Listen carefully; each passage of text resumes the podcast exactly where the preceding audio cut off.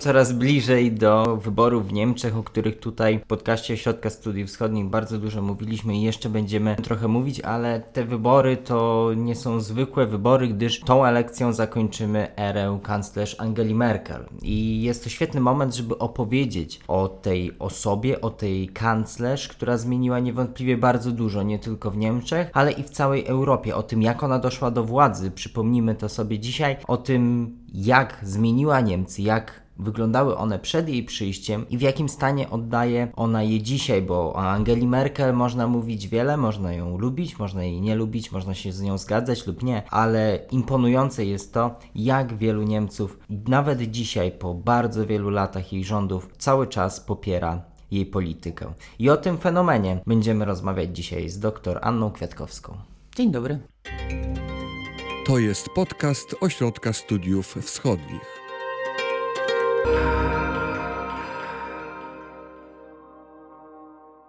Opowieść o, o Angeli Merkel zaczniemy od y, może tytułu raportu, na kanwie którego rozmawiamy, którego link jest w opisie, od Kopciuszka do Cesarzowej. Więc najpierw, dlaczego Kopciuszek? Dlaczego Kopciuszek? Ona te początki nie miała usłane różami.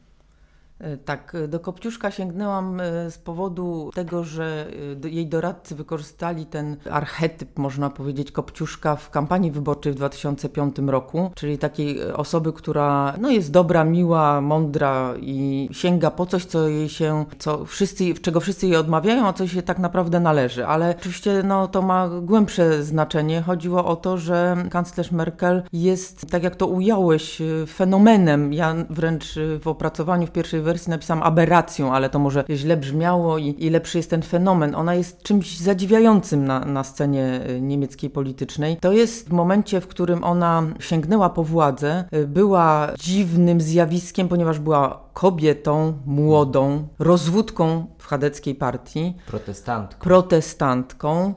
Człowiekiem, który nie miał w ogóle żadnego zaplecza jakby w partii, nie miał powiązań ani z jakimiś stowarzyszeniami katolickimi, a tym bardziej z młodzieżówką, co było bardzo ważne. Była, było, nie miała też y, y, wykształcenia takiego typowego dla, dla polityków niemieckich, zachodnio-niemieckich, bo jeszcze była ze wschodu, no nie wiem czy to powiedziałam, a to bardzo ważne, z młodzieżówki. Nikt jej nam nie wspierał w tym sensie, nie, a panowie z, z tej młodzieżówki zawiązywali pakty wręcz, żeby wspierać się nawzajem w, w karierze. A mimo to ona, która w 90 roku dopiero co wstąpiła do CDU, była może rzeczywiście protegowaną Kola i ministrem w jego e, rządzie, ale e, potem nagle jako jedyna miała tę odwagę odciąć się od niego po aferze tak zwanych czarnych kas i sięgnąć po władzę w Hadecji, którą mhm. rzeczywiście wywalczyła, wywalczyła, nie dostała i nie dzięki Kolowi w 2000 roku.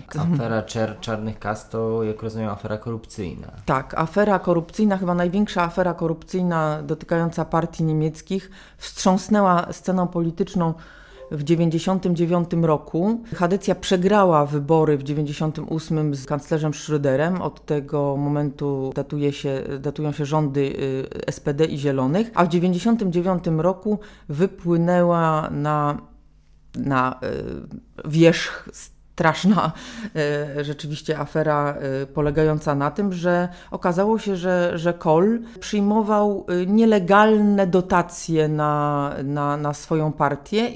Co więcej, odmówił pokazania źródeł tych darczyńców. Co więcej, wydawało się, że tych darczyńców mitycznych wcale nie ma, tylko że to były y, pieniądze skądinąd, a w zasadzie z, prawdopodobnie z jednego źródła, ale nie, nie spekulujmy. W każdym razie wstrząsnęła tą, ta afera Hadecją, wróżono jej wręcz upadek, to znaczy, że ona się z tego y, a, absolutnie nie ma szans y, pozbierać. Szybko pozbyto się Kola jako przewodniczącego, a nawet honorowego przewodniczącego. Na jakimś tajnym posiedzeniu zrobiono przewodniczącym Wolfganga Schäublego, ale i to nie starczyło, bo i on mhm. okazał się być jakoś związany z tą e, z tą aferą i, i nagle okazało się, że sekretarz generalna partii Merkel niejaka, wręcz można powiedzieć, no bo oczywiście, że była już znana wtedy, ale no, no jednak nie, to nie był ten pierwszoplanowy chadecki y, polityk. Pisze list otwarty, artykuł w Frankfurt Allgemeine Zeitung,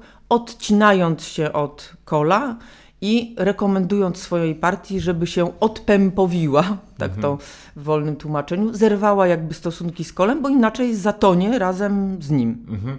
E, jeszcze zanim e, pociągnę ten temat e, tego wizerunku Merkel, bo to jest bardzo ciekawe, to chciałam podkreślić to, to o czym mówiliśmy, o to, o czym mówiłaś w kontekście tych różnych problemów Angeli Merkel z tym, że w, w początkowych związanych z jej pochodzeniem, wykształceniem i tak to, że jest z o, Niemiec wschodnich, to też jest ogromną rzeczą.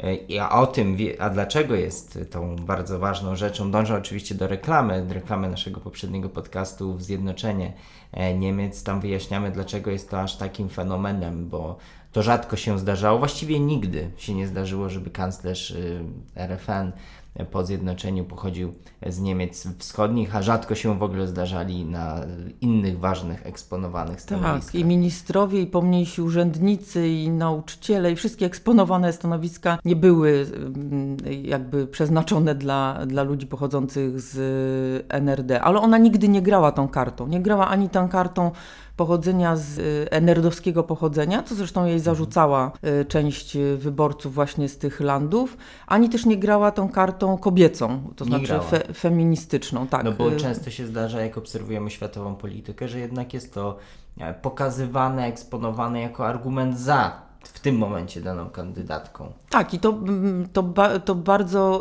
y, możliwe, że rzeczywiście y, jest realny argument i, to, i ta kobiecość, i, ta, i te, to pochodzenie, natomiast ona nigdy tego nie wykorzystywała w, w jakichś rozgrywkach politycznych. E, Ale chciałem jeszcze, żebyśmy naszym słuchaczom e, uwypuklili pewne lekceważenie i pewną przemianę, którą przeszła Angela Merkel, bo ona no, była wprost lekceważona, była nazywana dziewczyną kola i to jest jeden z kilku epitetów, którymi była określana. Tak, Nie tak. była to- traktowana poważnie. Nie, nie była traktowana poważnie, była traktowana protekcjonalnie przez wszystkich swoich kolegów z CDU. Ona y, nawet jak sięgnęła po władzę w Hadecji, to uważano to za jakąś taką y, anomalię związaną właśnie z tą aferą tych czarnych kas i że to szybko minie. Znaczy niech ona weźmie tę władzę, szybko tam y, zrobi porządek, to odium robienia porządku, bo to zawsze jest bolesne w przypadku takiego oczyszczenia, weźmie na siebie, a potem my już tutaj, my panowie, którzy się znamy właśnie z młodzieżówki, którzy się nawzajem wspieramy, my tu weźmiemy potem już y, władzę w swoje ręce, no bo w końcu ona się nam y, należy. Ta dziewczynka Kola to nie jest w takim znaczeniu, y, nie wiem, seksualnym, tylko to taka protegowana, prawda, Kola, który ją zrobił ministrem do spraw rodziny, młodzieży, ministrem klimatu. Chciał mieć kogoś, jakąś kobietę po pierwsze, a, poza tym kogoś w rządzie z, z tych land, landów wschodnich. No, bardzo tak utylitarnie podszedł do tematu, w sensie, no, wy, wy- wykorzystał akurat tę osobę do tego, żeby zagrała w tym rozdziale parytetów. Wszyscy musieli się potem bardzo zdziwić, e, jak to, jak to w tym momencie się kończy, ale e, czyli kanclerz jeszcze Tak, przepraszam, kanclerz. że ci wejdę w słowo. Wszyscy się zdziwili, najbardziej jej konkurenci, bo oni uważali, że przez wiele, wiele lat, że właśnie, że to jest taka anomalia i to, co mnie zachwyca w całej tej sytuacji, to to, że ona po pierwsze w ogóle nie walczyła z tym lekceważeniem, tylko je wykorzystywała, a po drugie, że oni byli niewyuczalni, to znaczy, że kolejne szczeble jej kariery, a oni nadal uważali, że to jest jakaś przejściowa forma. kanclerzem, to też... Tak, na przykład y, wyobraź sobie, że, że jak już była y, kanclerką czy kanclerzem, to w dużej części, w większości y, krajów związkowych rządzili chadecy i ci baronowie lokalni próbowali na posiedzeniach różnych, czy partyjnych, czy y, rządowych, y, narzucać jej jakąś y, swój, swoją wolę w różnych sprawach, program. Niezwykle zadziwieni, że im się to nie udało. Nazwiska tych ludzi mm, od właśnie Kola,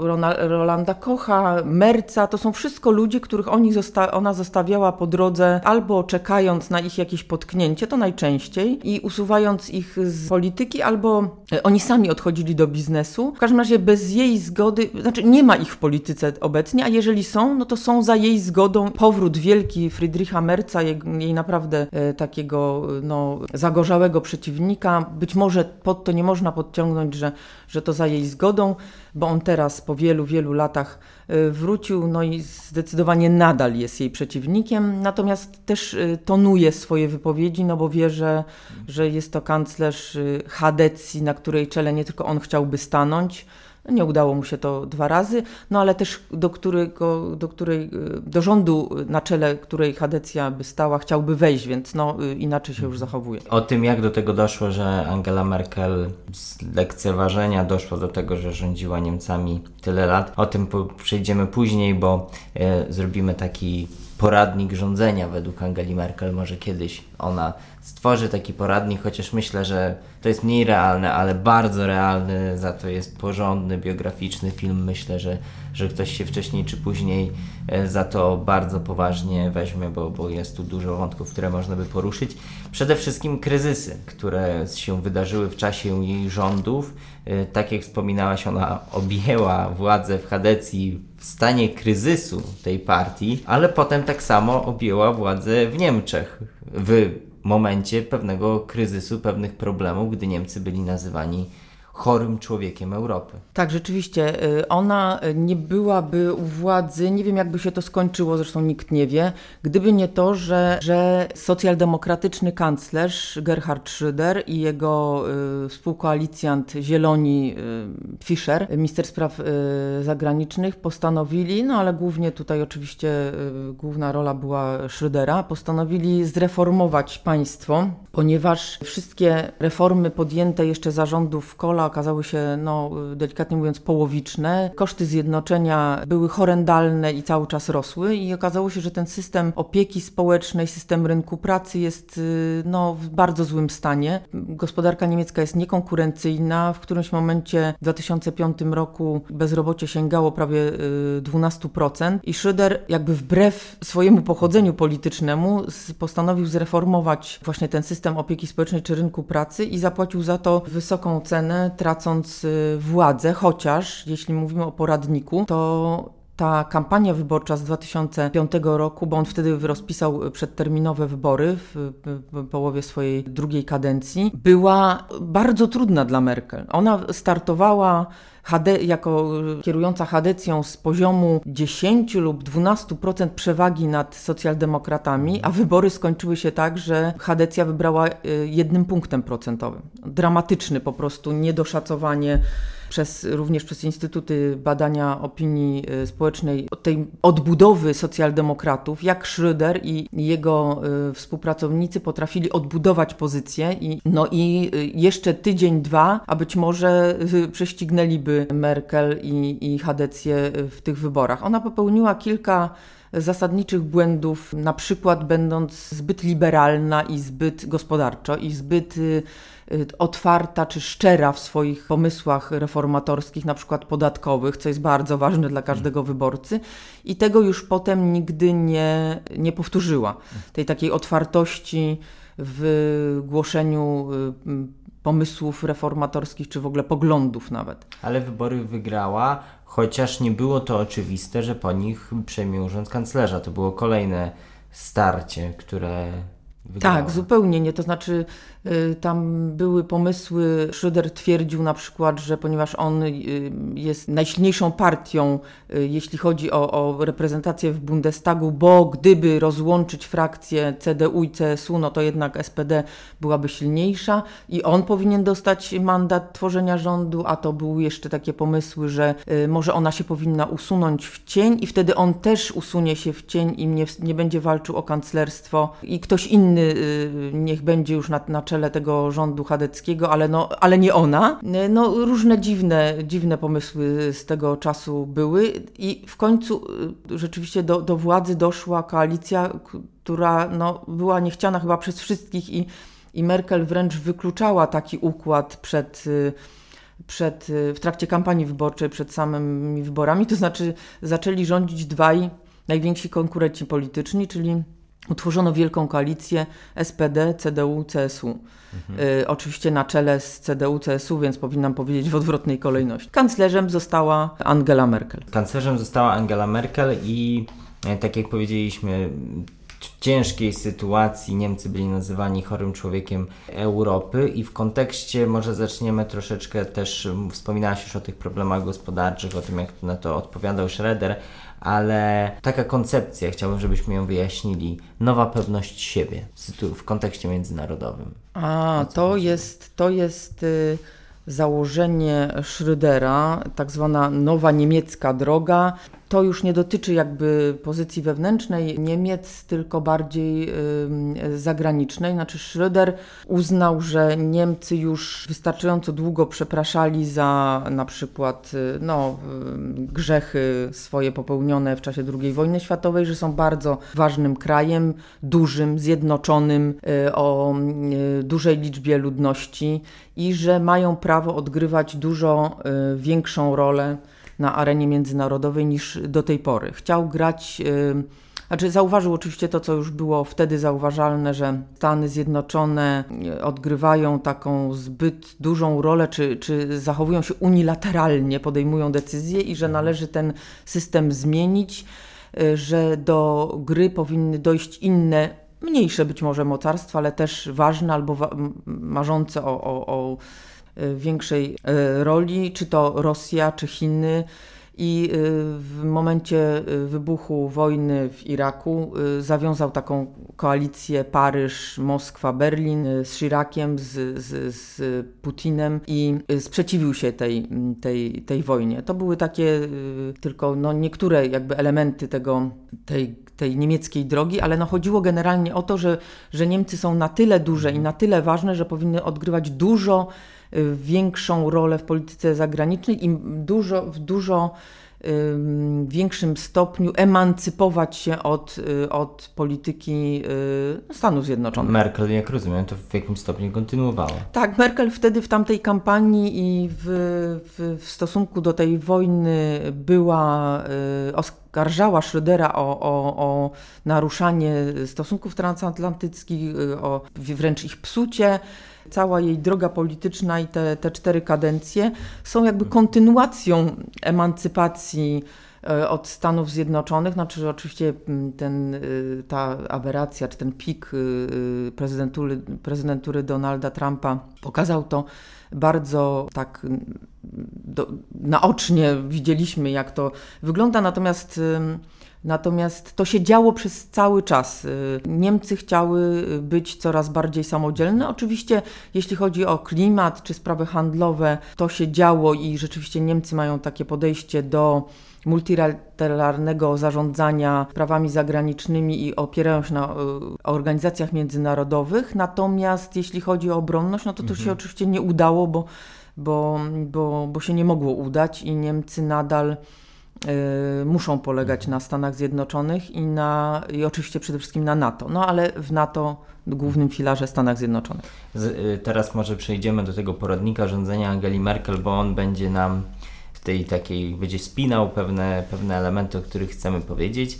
No jak w każdym poradniku y, musi być słownik. Zaczniemy od słowa merkelować. Co to znaczy merkelować?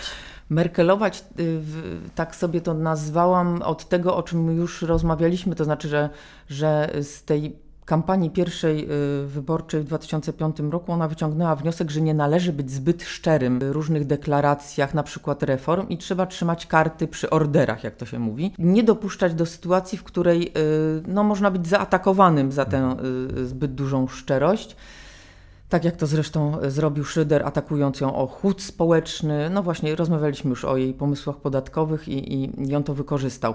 I potem w dalszej swojej karierze, czy to w kryzysach zarządzanych na poziomie Europy, czy międzynarodowych, czy w, w środku we, wewnętrznej polityce niemieckiej, ona nigdy nie e, wypowiadała jako pierwsza swojego zdania, nie narzucała go, tak zresztą jak to robił Schroeder i też e, no, kilku innych przywódców światowych, tylko czekała, aż wszystkie, mm, wszyscy interlokutorzy, powiedzmy, wypowiedzą się na, mm, na, na dany temat, i wtedy dopiero podejmowała decyzję, y, znajdując jakiś kompromis między wszystkimi y, uczestnikami dyskusji. Czyli tutaj jest jeszcze jedno słowo, e, ważne słowo klucz wysiadywanie, to jak rozumiem tak, w tym wysiadywanie, wysiadywanie decyzji. problemów, decyzji. To, to jest, to, to, to oczywiście się z tym wiąże, to miało swoje konsekwencje mm, niezbyt dobre, no bo to bardzo często były y, decyzje spóźnione. Patrzymy na kryzys y, strefy euro, czy y, czy kryzys także finansowy, trzeba było bardzo często działać szybciej i ten kryzys, my to wiemy oczywiście post factum, także to jest takie mm, ahistoryczne spojrzenie, nie wiadomo jakby było, ale no tak się wydawało ekspertom, że gdyby ona częściej, y, często podejmowała decyzje dużo szybciej, no to kryzys nie byłby taki bolesny dla, y, dla niektórych y, uczestników, no zwłaszcza jeśli chodzi o euro, to państwo południa, czyli I w Grecji. tym, w tym kontekście, jak rozumiem, kolejną rzeczą, która z tego wynika, jest metoda małych kroków w kontekście reform i też Tak, tak. Żadnych wielkich wizji, to nie, była, to nie były nigdy jakieś strategiczne posunięcia, wielkie y, przełomowe decyzje, tylko właśnie metodą małych kroków. Ona też była znośniejsza dla jej y, y, nie przeciwników, ale y, konkurentów lub też y, ludzi, którzy siedzieli przy, z nią przy stole i wypracowywali jakieś decyzje i, i bardzo skuteczna, no bo jednak jak y, powoli y, przekonujesz do, do swoich racji, no to na końcu możesz powiedzieć właśnie, że w zasadzie razem doszliśmy do tego wniosku i że ta decyzja, która, czy to rozwiązanie, które proponujemy jest alternative loss, tak? czyli to słynne bezalternatywne rozwiązanie proponowane przez Merkel, czy to na poziomie polityki wewnętrznej, czy, czy zwłaszcza w Unii Europejskiej. E, Gdyby Angela Merkel e, radziła, jak żyć długo i jak nie żyć, a rządzić długo i szczęśliwie, e, na pewno powiedziałaby: podbieraj tematy innym partiom. Tak, tak, to jest następny taki merkelizm z jej y, zasobu rządzenia, to znaczy y, to jest osoba, która jest y, technokratką niezwykle czułym słuchu społecznym i rzeczywiście jak tylko widziała, że jakiś temat jest bardzo nośny społecznie, w sensie, że, że cieszy się nie tylko dużą popularnością, ale że jakieś rozwiązanie ma większość w no, powiedzmy w badaniach opinii y, też, ale generalnie porusza y, jakby y, wyborców, to a jeszcze, a rozwiązanie jest proponowane przez inną partię i ono też cię cieszy dużą popularnością, to je po prostu zagarniała, robiąc z tego temat chadecki. Y, Rozwiązywała problem, co skłaniało wyborców danej partii konkurencyjnej do Hadecji do myślenia, no cóż, no jeśli Hadecja to rozwiązała, to po cóż my mamy y, szukać y, poparcia, szukać sobie innej partii, która będzie rozwiązywała nasze problemy. Nasze rozwią- problemy rozwiązuje Hadecja, czy to klimatyczne, bo wycofanie z energii, użytkowania energii atomowej, czy jądrowej, czy jakieś y, sprawy związane z no, płacą minimalną, to pomysł Espedowski, różne y, tematy, które Hadecja zagospodarowała, sprzedawała jako swoje I też właśnie w kontekście klimatu ona nawet była nazywana, jest cały czas, kanclerz klimatu. No tak, to jest takie troszkę y, na wyrost, aczkolwiek no, działa na wyobraźnię. Y, Na początku, jeszcze w latach 2000 rzeczywiście jakby dostrzegła wagę tego problemu i, i wtedy nazwano ją y, kanclerz klimatu i potem to wycofanie z, po, po katastrofie elektrowni jądrowej w Fukushimie, to wycofanie z energetyki jądrowej, to też jakby dało jej prawo do, do y, czy jej y, apologetom, do nazywania jej w ten sposób. Natomiast y, musimy powiedzieć, że ona grała zawsze na dwie strony. To znaczy, tak, diabłu świeczkę, znaczy źle mówię, Bogu świeczkę, diabłu ogarek. Y, Owszem, tutaj wycofanie się z energetyki jądrowej, ale jednak żadnych gwałtownych ruchów, to nie może być y, rewolucja, to ma być ewolucja, więc chronienie mm, y, przemysłu niemieckiego, chronienie wielkich limuzyn niemieckich, które spalają dużo paliw kopalnych, powiedzmy to tak ogólnie, i, i emitują duże, duże ilości CO2.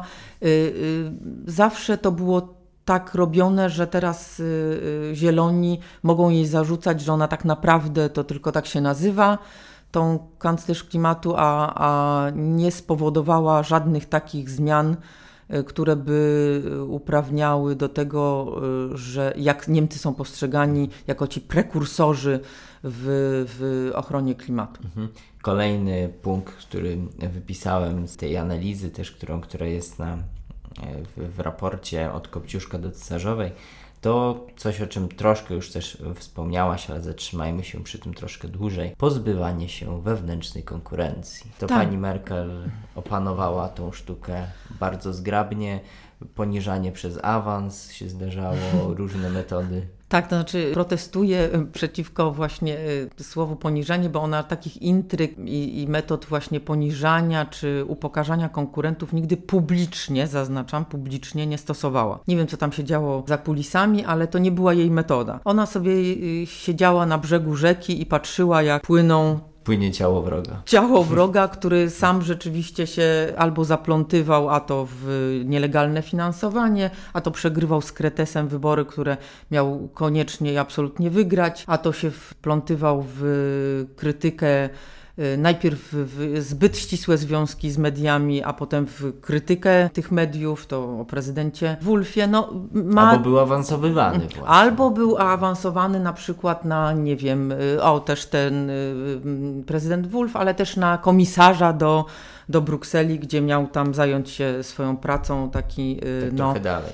y, tak, nie, nie dość, że dalej, no to taki wątpliwy a, awans, jeśli chodzi o, o mm, scenę niemieczką, niemiecką polityczną, no bo traci się realny wpływ na, na to, co się dzieje w kraju. Czyli jak rozumiem, ta taktyka różniła się tym od, y, bo nie jest to wśród polityków jakoś szczególnie nowa rzecz, że pozbywają się wewnętrznej konkurencji, tylko tutaj różnica między Merkel a innymi jest taka, że inni politycy zdarza się, że pomagają wpaść aktywnie w kłopoty, a kanclerz Merkel po prostu, gdy ofiara wpadła, może nie ofiara, nie będę używał tego słowa, ale gdy konkurent wpadł w kłopoty, to ona wtedy wykorzystywała ten moment, aby go z, tego, z tej pozycji realnego mniej lub bardziej konkurenta usunąć. Tak, można tak powiedzieć, chociaż no, nie, nie, nie wątpmy w to, że tam były oczywiście jakieś y, jej ruchy polegające na tym, żeby czyścić sobie przed pole, w, zwłaszcza w partii i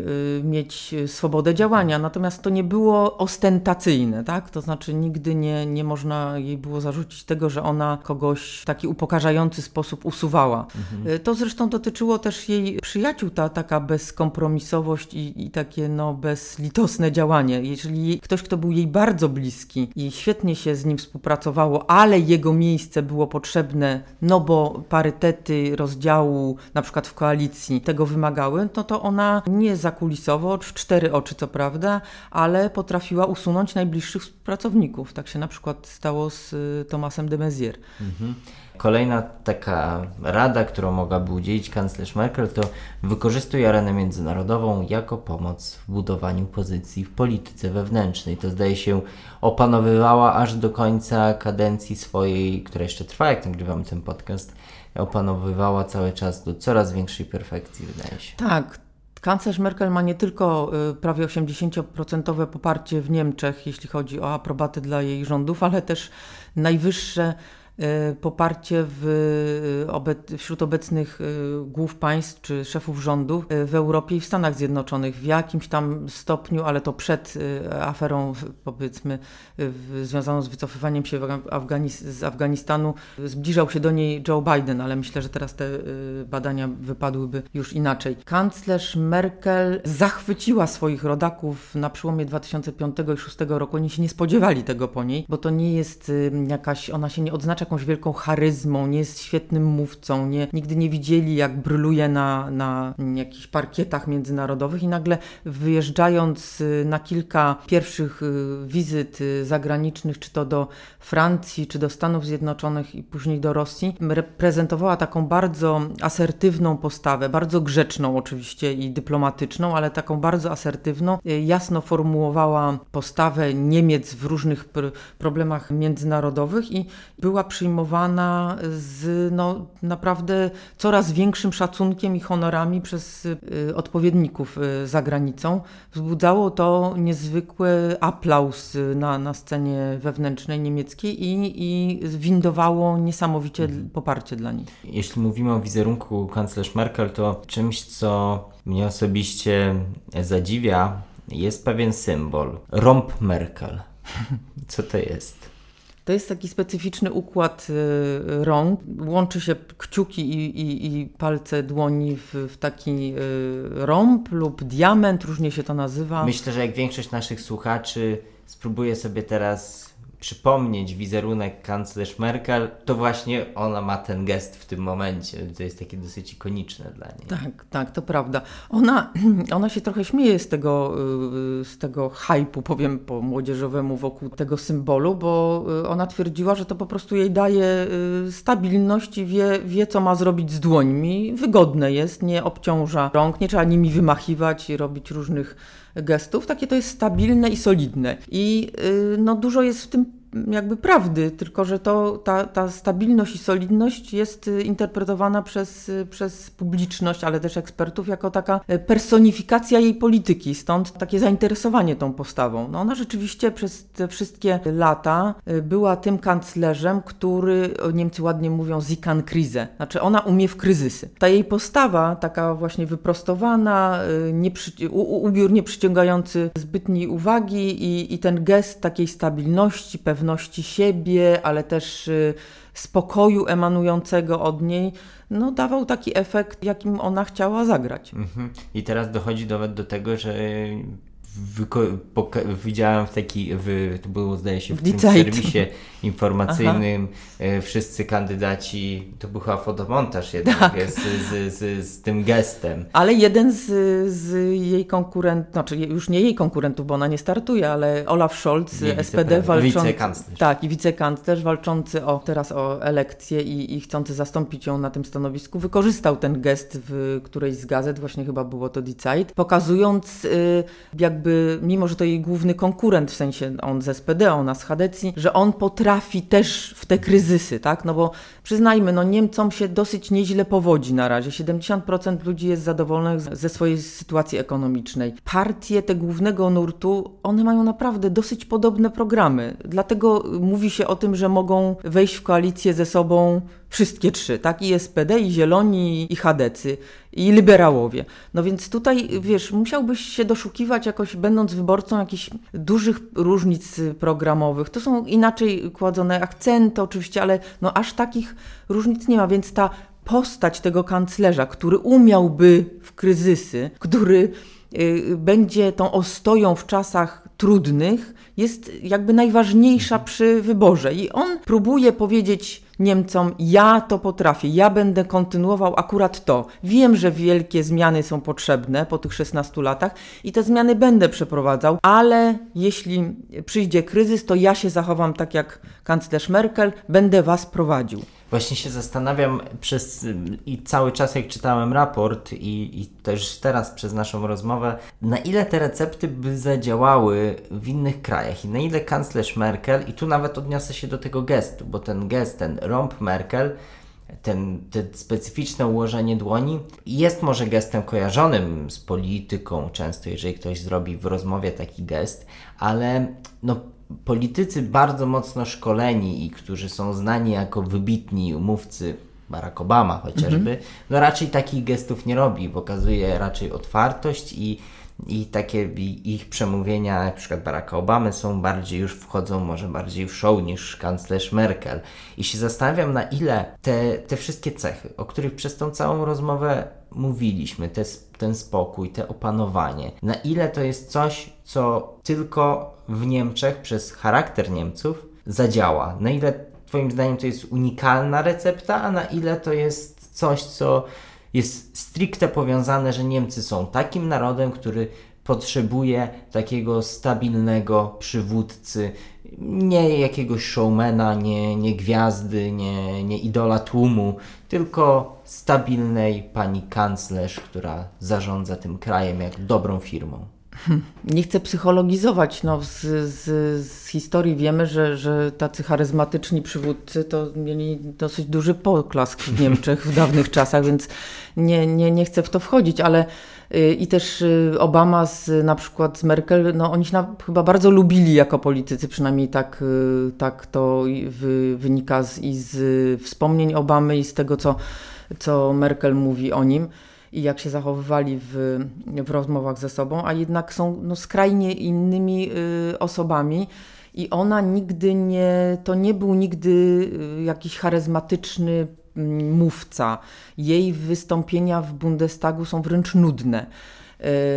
Ale za to na przykład w takiej bezpośredniej rozmowie i z dziennikarzami lub też odpowiadając na pytania słuchaczy czy widzów, jeżeli się zdarzały takie sytuacje, zdarzały się, to ona jest niezwykle błyskotliwym rozmówcą i potrafi no, świetnie odparować i to tak bardzo czasem nawet złośliwie i, i no, z takim, czy z poczuciem humoru nie, nie spodziewalibyśmy się, gdybyśmy patrzyli tylko na jej przemówienia. Niemcy są w takim trudnym momencie, w którym działa ten paradoks, o którym już mówiłam. Znaczy, oni wiedzą, że po tych 16 latach jest konieczna zmiana, też z powodu tego, że, że mają naprawdę dużo do odrobienia, jeśli chodzi o jakieś zapóźnienia w, czy w digitalizacji, czy, czy w e, automatyzacji przemysłu, ale też edukacji przede wszystkim i, i usługach publicznych czy administracji muszą przyspieszyć Energiewende, czyli tą swoją transformację energetyczną. Ten szok spowodowany przejściem na odnawialne źródła energii według ich założeń no będzie ogromny, to będzie kolejna rewolucja i oni sobie zdają z tego wszystkiego sprawę. Natomiast jednocześnie pragną jakiejś kontynuacji, stabilności i paradoksalnie zachowania status quo, no bo nie powodzi im się źle i chcieliby te zmiany, które są konieczne i duża część społeczeństwa sobie z tego zdaje sprawę, przeprowadzić w jakiś taki sposób, który nie wywoływałby właśnie jakichś, e, nie wiem, zamieszek, rewolucji, a to są tego typu zmiany, że, że mogłoby do tego dojść, więc ta postać Merkel kojarzy im się z mhm. kimś takim, kto to potrafi robić w sposób spokojny. Czy to by zadziałało w innych państwach? No tak patrzę po Europie, to słabo to widzę. Znaczy jednak ludzie lubią taką obietnicę dużej zmiany, która gdzieś tam się kojarzy z dużą poprawą i temu y, próbują zawierzyć, jak y, słuchają swoich polityków. Pewnie to jest związane nie tylko, żeby już właśnie nie psycho psychologizować z charakterem Niemców, ale też z sytuacją gospodarczą ich, która która jest trochę inna niż w innych krajach. Tak, to prawda. No z, z, po, mimo pandemii y, to, no, gdzie rzeczywiście spadek był duży, no, ale to dotknęło y, PKB, mówię, ale też no, wzrosło bezrobocie.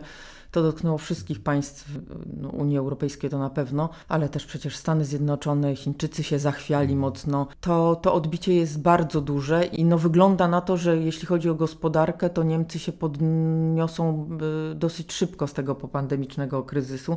Ciekawe, co będzie z tymi strukturalnymi zapóźnieniami, o których mówiłam. Ciekawe, czy poradzą sobie z reformą swojego y, przemysłu, takiego flagowego motoryzacji, bo nie mają naprawdę no nie są w czołówce, jeśli chodzi o, o produkcję i wykorzystanie baterii czy, czy autonomicznych pojazdów. No to tu jest bardzo duża bardzo duże problemy, zwłaszcza, że no, brakuje im rąk do pracy, że mają problemy demograficzne no, ogromne zadania czekające y, tego następcę Merkel przed Niemcami. Dlatego myślę, że, że Niemcy będą jakby z sentymentem wspominać y, y, czasy rządów Merkel, mimo tych wszystkich kryzysów, z których ona wyprowadzała ich w ten sposób, że suma summarum wychodzili na plus, czego nie można powiedzieć o innych państwach w Europie. E, a jednak eksperci będą ją winili bardzo za, za że nie miała tej odwagi, czy nie miała czasu, e, różnie to można mhm. interpretować, żeby podjąć radykalniejsze czy radykalne reformy wewnątrz kraju. Kolejny temat, których, o który chciałam zapytać, to ewolucja CDU, bo Angela Merkel także tę partię zostawia zupełnie inną, nie tylko w zupełnie innym stanie, ale też inną pod względem ideologicznym. Tak, to prawda. Te, te wszystkie mm, rzeczy, o których wcześniej wspominaliśmy, to znaczy ta polityka prowadzona przez Merkel i to podbieranie y, nośnych tematów innym partiom doprowadziły do bardzo mocnego przesunięcia Hadeków na do centrum, a nawet na lewo sceny politycznej, co oczywiście się nie spodobało dużej części zarówno działaczy, jak i y, wyborców chadeckich. To się wiązało z, z mm, tym, że y, Merkel chciała być skuteczna, wygrywać wybory. Rzeczywiście większość wyborców y, jakby mm, szła za nią i podobało jej, im się to na tyle, żeby dawać jej zwycięstwo w wyborach. Natomiast w samej Hadecji te wszystkie e, e, sprawy, które wymieniliśmy, czy, czy odejście od e, atomu i przyspieszenie transformacji energetycznej, czy wprowadzenie płacy minimalnej, podwójnego obywatelstwa.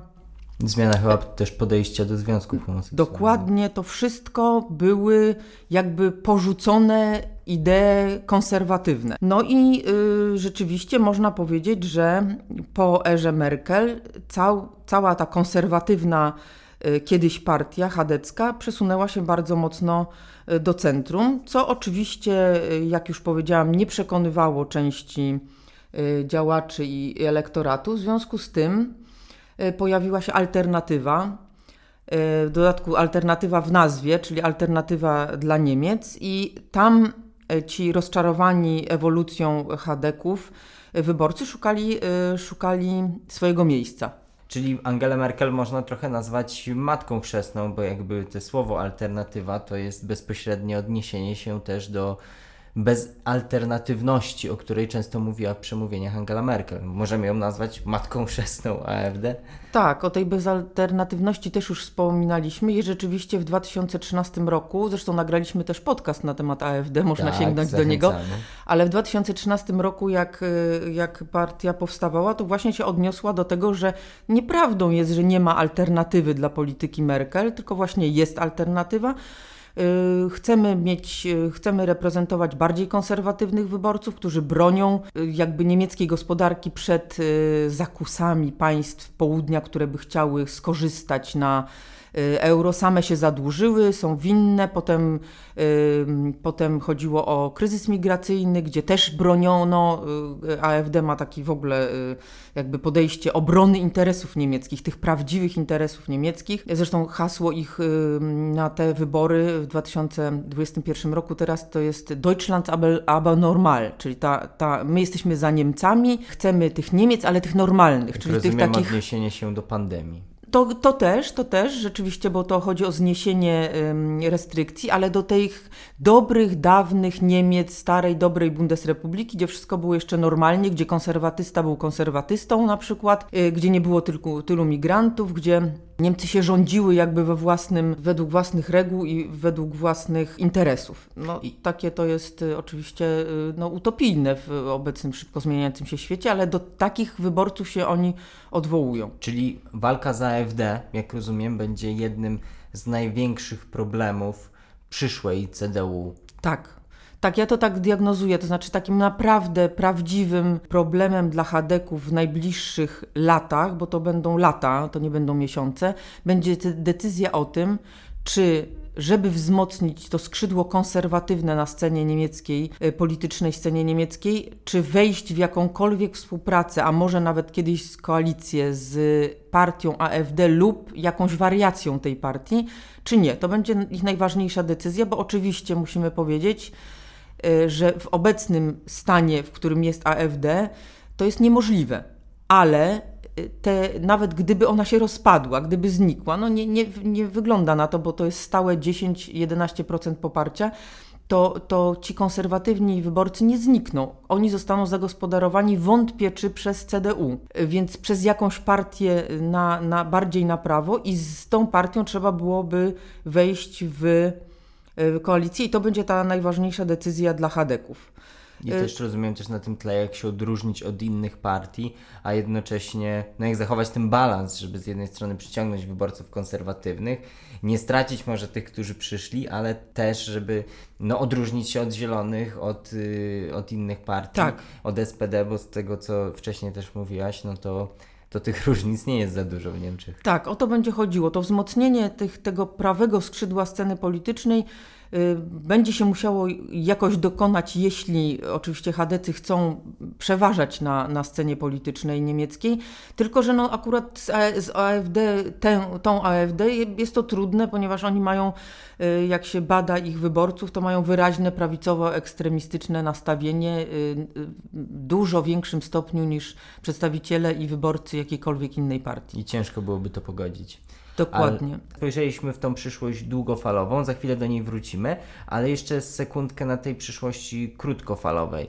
Jak sobie z tymi wyzwaniami radzi Armin Laschet i w jakim stanie zostawia CDU Angela Merkel, no biorąc też pod uwagę to, co już się teraz dzieje poza nią, czyli występy pana Lascheta. To będzie bardzo trudny rok, już jest, a, a, a bardziej nawet niż prognozowałam to w raporcie, trudny rok dla Hadeków. Ta kampania wyborcza nie idzie po ich myśli i jeśli popatrzymy na y, badania opinii publicznej i poparcie dla Hadeków, to jednak w momencie y, początku tego roku jeszcze mm, odbudowali się po tym takim zniżce po, popandemicznej i mieli koło 30% poparcia, co bardzo dobrze wróżyło kandydatowi na kanclerza z ramienia Hadecji, czyli Arminowi Laschetowi. Mówiło się, że będzie y, on y, no, pewnym kanclerzem, że stworzy z, y, koalicję prawdopodobnie z Zielonymi, może jeszcze dobierze sobie jakąś inną partię, na przykład liberałów. No i po kilku miesiącach mm, ta sytuacja wygląda już zupełnie inaczej. Hadecja jest teraz na poziomie około 20% poparcia. Zieloni również spadli, więc taka koalicja w ogóle nie wchodzi w grę. Natomiast na czoło y, y, peletonu, powiedzmy, wysunął się Olaf Scholz z SPD. Zaczyna to wyglądać w ten sposób, że być może będziemy mieli socjaldemokratycznego kanclerza. No, y, Laschet, y, to nie jest tak, że Hadecja pogrążyła w jakiś sposób Lascheta i, i, i to jest wina Merkel i, i, tego, w jakiej, w jakiej kondycji ona zostawia Hadeków. Y, Ci, którzy tak twierdzą, no, nie patrzą właśnie na ewolucję tego, tych, tych, tego poparcia, które, którego byliśmy świadkiem od początku roku. To jest raczej tak, że to Laschet mm, kilkoma swoimi błędami potem takim niezdecydowaniem programowym ym, jakby pociągnął y, Hadeków w dół i, i Słynną Bawarią, jak rozumiem.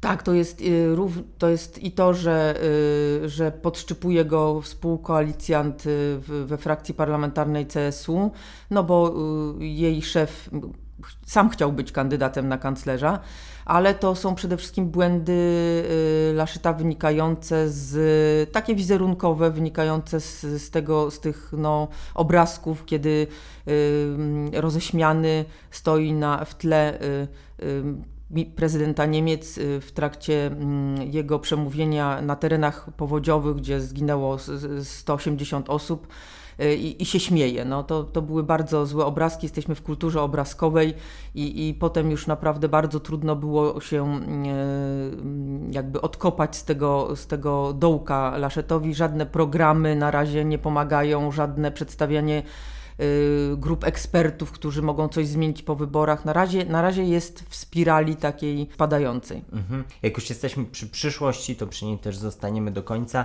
i chciałam teraz, żebyśmy znowu spojrzeli w dalszą przyszłość. E, Wiele osób, w tym także tych, którzy mają zniuansowany, że tak powiem, stosunek do, do kanclerz Merkel, mówi, że kanclerz Merkel miała takie i takie wady, ale i tak niedługo za nią zatęsknimy. Czy mają rację? Czy rzeczywiście niedługo za kanclerz Merkel Niemcy, świat zatęskni? Tak, to jest trudne pytanie. Yy, Ja zawsze odpowiadam na nie yy, w ten sposób, że po pierwsze yy, ten nowy rząd i nowy kanclerz to będzie jakieś nowe otwarcie, więc zawsze będzie można niektóre aspekty stosunków, na przykład w relacjach polsko-niemieckich czy w Europie, na nowo rozwiązać, na nowo ułożyć. To jest zawsze szansa. To, to, to nie jest yy, nigdy tak, że, że nie można tego wykorzystać.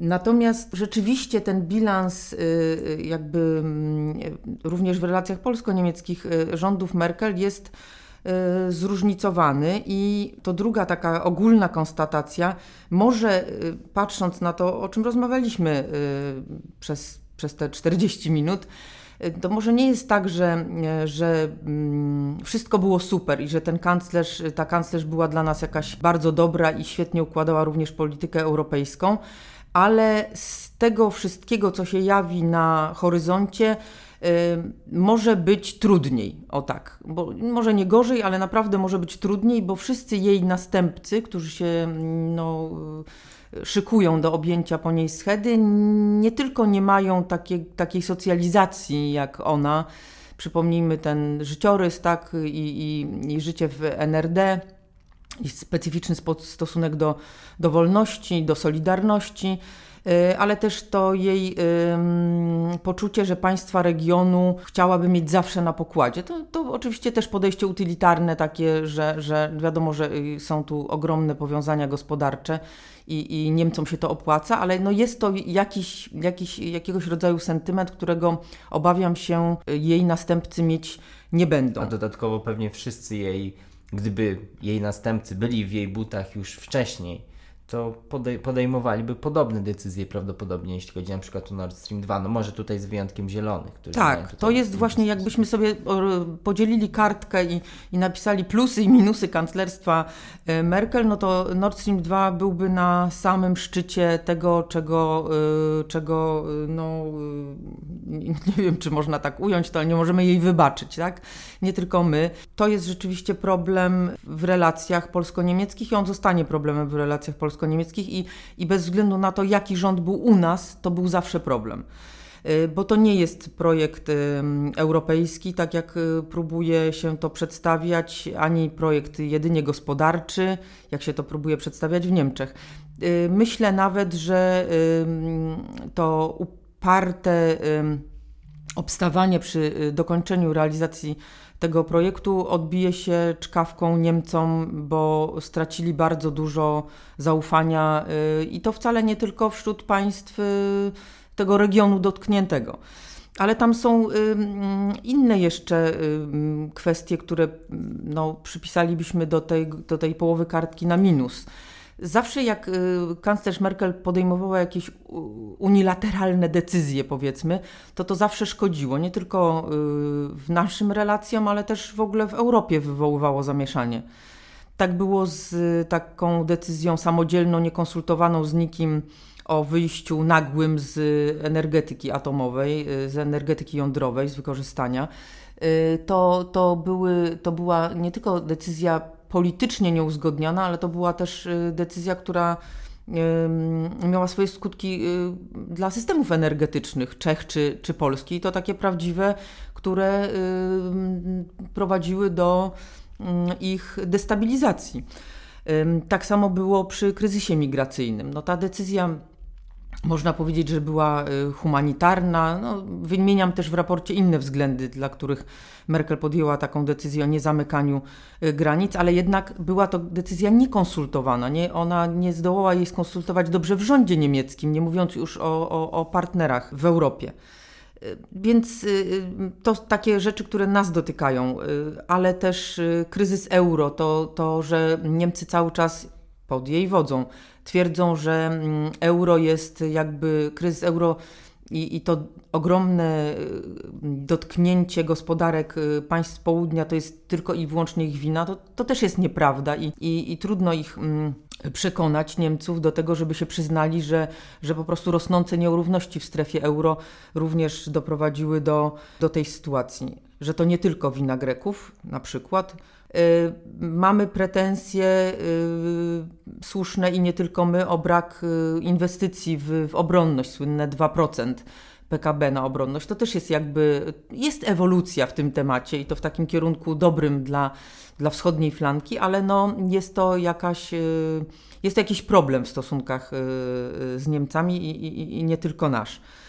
Mamy tę dobrą y, stronę kartki, czyli te, te plusy. No i, i tu trzeba pamiętać jednak, że, mm, że mimo tego, że y, Niemcy pod wodzą Merkel y, rozwijają jakieś no, bardzo mocne i wręcz specyficzne stosunki czy relacje z Rosją mm, czy Chinami, to błąd w ocenie wielu ekspertów, ale jednak sankcje na Rosję po y, aneksji Krymu zostały y, zaprowadzone i utrzymują się do tej pory w zasadzie tylko i wyłącznie dzięki bardzo pryncypialnemu stanowisku mm, Merkel i jej, i jej rządów w tej sprawie. Możemy domniemywać, że kanclerz z SPD nie byłby nawet do takich, y, takich decyzji skłonny. Myślę, że tak. Myślę, że byłby skłonny, skło, y, skłonny się przyłączyć do stanowiska Włochów czy Francuzów, żeby te sankcje dużo wcześniej y, poluzować. Y, Mówiliśmy o obronności, wzmocnienie wschodniej flanki. Wzno, znowu to, to jakby zasługa decyzji Merkel, wymuszona ta decyzja, ale jednak się wydarzyła. Jest, mieliśmy do dyspozycji fundusz sprawiedliwej, sprawiedliwej transformacji. To też była jakaś decyzja wynegocjowana oczywiście, ale y, bez poparcia Niemiec y, byłoby trudno.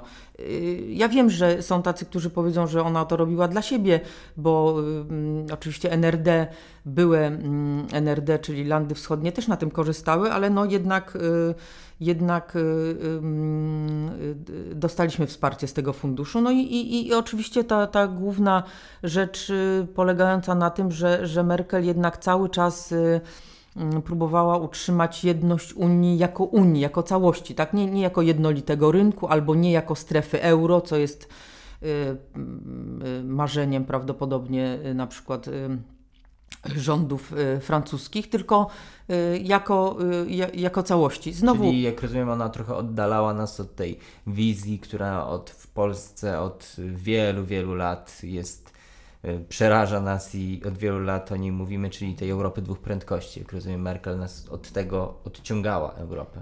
Tak, to znaczy y, by- była przeciwniczką takiego, takiego podziału. Y, Znowu powiedzą niektórzy, że to się Niemcom opłaca, no bo jednak y, jesteśmy jakimś, y, jeśli nie zapleczem gospodarczym Niemiec, no to bardzo silnie współuzależnieni jesteśmy gospodarczo i to by była trudna decyzja y, dla Niemiec wbrew niemieckim interesom, ale znowu, no y, summa Ale są summarum też jest siły to... w Niemczech, które mają do tego trochę inny stosunek. Mają, rzeczywiście. W każdym razie y, bardzo często w takim bilansie tego, czy Merkel dla nas y, i dla Europy była dobrym kanclerzem, czy złym kanclerzem, zapominamy o tym, że to przede wszystkim jest kanclerz Niemiec. Tak? I ona najęła się na, do, tej, do tej pracy i tę pracę wykonywała najlepiej jak umiała. I, jaki jest główny cel y, i obowiązek i zadanie kanclerza Niemiec? Bronić niemieckich interesów. I ona to robiła. Więcej na temat podsumowania ery Angeli Merkel w raporcie, który tutaj wielokrotnie wspominaliśmy, od Kopciuszka do Cesarzowej, tam między innymi opisane są przez dr Annę Kwiatkowską takie tematy jak e, fragmentaryzacja sceny politycznej, to jak kryzysy, które spotykały Niemcy i świat w ciągu tych 15 lat, jak z nich Angela Merkel i Niemcy wychodzili, a także jak silna jest pozycja międzynarodowa Niemiec e, na świecie, jak to wygląda w roku 2021, a jak to wyglądało wcześniej przed erą kanclerz Merkel. O tym wszystkim w raporcie, do którego link zostawiamy w opisie. Jeżeli słuchacie tego Państwo w dniu, w którym podcast został opublikowany, lub ogólnie przed wyborami, to zachęcamy do spędzenia z nami tego wieczoru wyborczego w Niemczech, gdyż będziemy przygotowywać film na bieżąco z komentarzem, z wynikami wyborów. Tymczasem mówię Państwu do usłyszenia w kolejnych odcinkach podcastu Ośrodka Studiów Wschodnich. Wysłuchali Państwo podcastu Ośrodka Studiów Wschodnich. Więcej nagrań można znaleźć na stronie www.osw.waw.pl.